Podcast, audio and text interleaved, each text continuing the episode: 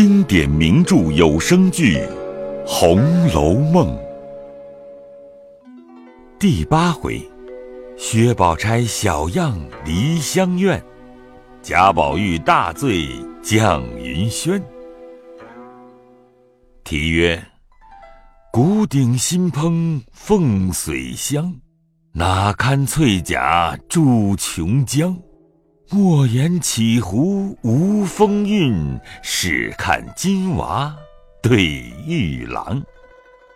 话说凤姐和宝玉回家见过众人，宝玉先便回明贾母秦钟要上家塾之事，自己也有了个伴读的朋友，正好发愤，又着实的称赞秦钟的人品行事最使人怜爱。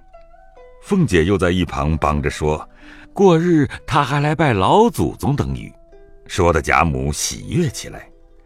凤姐又趁势请贾母后日过去看戏。贾母虽年高，却极有兴头。至后日，又有尤氏来请，遂携了王夫人、林黛玉、宝玉等过去看戏。至晌午，贾母便回来歇息了。王夫人本是好清静的，见贾母回来，也就回来了。然后凤姐做了首席，尽欢至晚，无话。却说宝玉因送贾母回来，待贾母歇了中觉，意欲还去看戏取乐，又恐扰得秦氏等人不便，因想起近日薛宝钗在家养病，未去亲后，意欲去望她一望。若从上房后角门过去，又恐遇见别事缠绕；再或可巧遇见他父亲，更为不妥，宁可绕远路罢了。当下众嬷嬷丫鬟伺候他换衣服，见他不换，仍出二门去了。众嬷嬷丫鬟只得跟随出来，还只当他去那府中看戏，谁知到了穿堂。便往东向北绕厅后而去，偏顶头遇见了门下清客相公詹光、单聘人二人走来，一见了宝玉，便都笑着赶上来，一个抱住腰，一个携着手，都道：“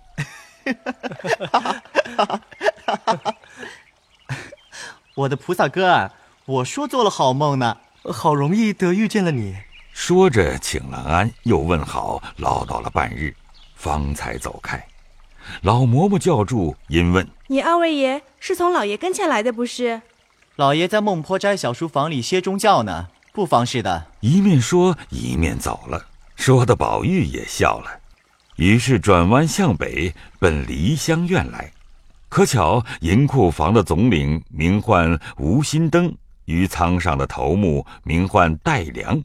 还有几个管事的头目，共有七个人从账房里出来，一见了宝玉走来，都一齐垂手站住。独有一个买办名唤钱华的，因他多日未见宝玉，忙上来打签儿请安。宝玉含笑，忙携他起来。众人都笑说：“哈，前儿在一处看见二爷写的斗方，字法越发好了，多早晚赏我们几张贴贴。”在哪里看见了？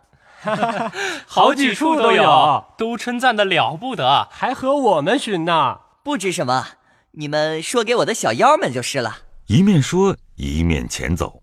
众人带他过去，方都各自散了。闲言少述，且说宝玉来至梨香院中，先入薛姨妈室中来，正见薛姨妈打点针纸与丫鬟们呢。宝玉忙请了安，薛姨妈忙一把拉了他，抱入怀内，笑说：“哎呀，这么冷天，我的儿，难为你想着我，快上炕来坐着吧。”命人倒滚滚的茶来。宝玉因问：“哥哥不在家？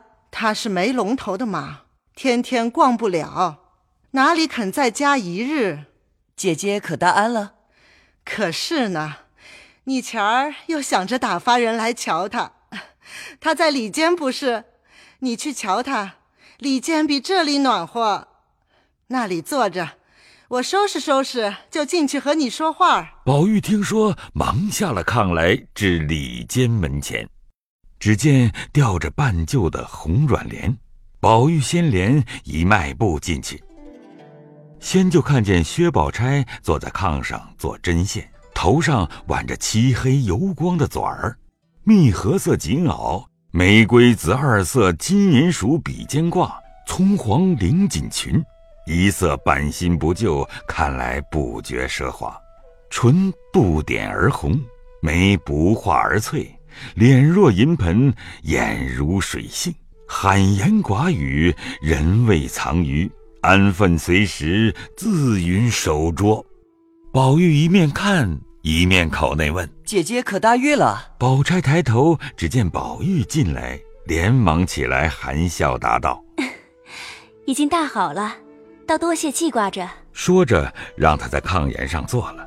即命婴儿斟茶来，一面又问老太太姨妈安，别的姊妹们都好，一面看宝玉，头上戴着蕾丝嵌宝紫金冠，额上勒着二龙抢珠金抹额，身上穿着秋香色立蟒白狐叶见袖，系着五色蝴蝶鸾绦，项上挂着长命锁记名符，另外有那一块落草时闲下来的。宝玉，宝钗阴笑说道：“成日家说你的这玉，究竟未曾细细的赏见，我今儿倒要瞧瞧。”说着便挪近前来，宝玉亦凑了上去，从项上摘了下来，递于宝钗手内。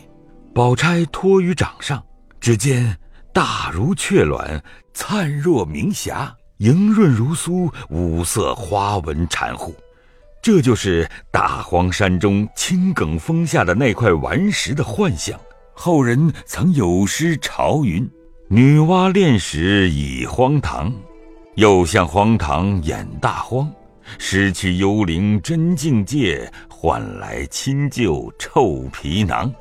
好知运败金无彩，堪叹石乖玉不光。”白骨如山忘姓氏，无非公子与红妆。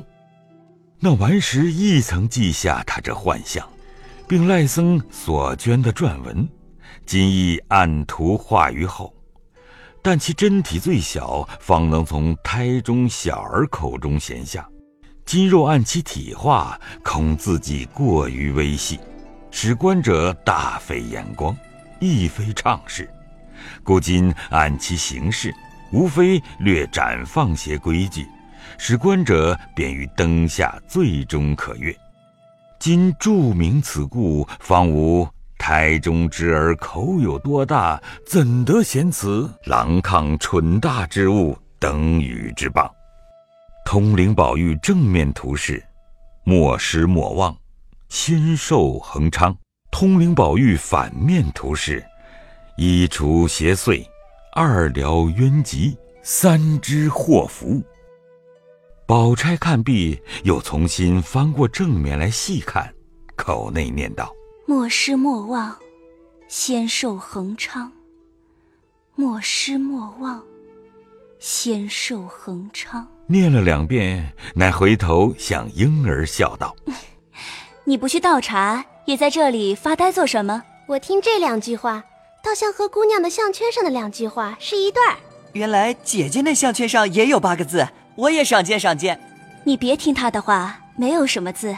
好姐姐，你怎么瞧我的了呢？也是个人给了两句吉利话，所以赞上了，叫天天带着，不然沉甸甸的有什么趣儿？一面说，一面解牌扣，从里面大红袄上将那珠宝晶莹、黄金灿烂的璎珞掏将出来。宝玉忙脱了锁看时，果然一面有四个篆字，两面八个，共成两句集衬，一层暗示画下形象。璎珞正面是不离不弃，璎珞反面是芳龄永继。宝玉看了也念两遍，又念自己的两遍。阴笑问：“姐姐这八个字，倒真与我的是一对。”婴儿笑道：“是个赖头和尚送的，他说必须站在金器上。”宝钗不待说完，便趁他不去倒茶，一面又问宝玉从哪里来。宝玉此时与宝钗就近，只闻一阵阵凉森森、甜丝丝的幽香，竟不知系何香气。遂问：“姐姐熏的是什么香？我竟从未闻见过这味儿。”我最怕熏香，好好的衣服熏得烟燎火气的。既如此，这是什么香？是了，是我早起吃了丸药的香气。什么丸药这么好闻？好姐姐，给我一碗尝尝。又混闹了，一个药也是混吃的。一语未了，忽听外面人说林姑娘来了。话又未了，林黛玉已遥遥的走了进来，一见了宝玉，便笑道：“哎呦，我来的不巧了。”宝玉等忙起身小让座。宝钗阴笑道：“这话怎么说？哎呦，早知他来，我就不来了。我更不解这意。”要来时一群都来，要不来一个也不来。今儿他来了，明儿我再来，如此见错开了来着，岂不天天有人来了？也不至于太冷落，也不至于太热闹了。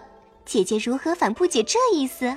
宝玉因见他外面罩着大红羽缎对襟褂子，因问：“下雪了吗？”地下婆娘们道：“下了这半日雪珠了。”取了我的斗篷来了不曾？是不是？我来了，他就该去了。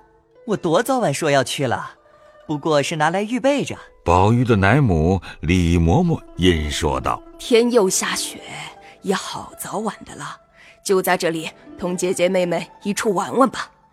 姨妈那里摆茶果子呢，我叫丫头取了斗篷来，说给小燕儿们散了吧。”宝玉应允，李嬷嬷出去命小厮们都各散去，不提。这里薛姨妈已摆了几样细巧茶果来留他们吃茶。宝玉因夸前日在那府里甄大嫂子的好鹅掌压信，薛姨妈听了，忙也把自己糟的取了些来与他尝。宝玉笑道：“这个须得就酒才好。”薛姨妈便命人去灌了些上等的酒来。李嬷嬷便上来道：“姨太太，酒倒罢了。好妈妈，我只吃一盅。”不中用，当着老太太太太，哪怕你吃一坛呢？想那日我眼错不见一会儿，不知是哪一个没调教的，只图讨你的好，不管别人死活，给了你一口酒吃，赠送的我挨了两日骂。姨太太不知道，她性子又可恶，吃了酒更弄性。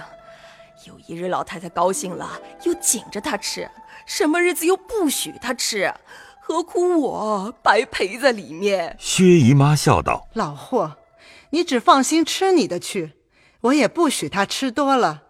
便是老太太问，有我呢。”一面命小丫鬟来，让你奶奶们去，也吃杯堂堂血气。那李嬷嬷听如此说，只得和众人且去吃些酒水。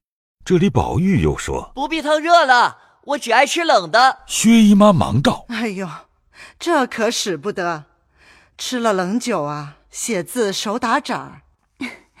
宝兄弟，亏你每日家杂学旁收的，难道就不知道酒性最热？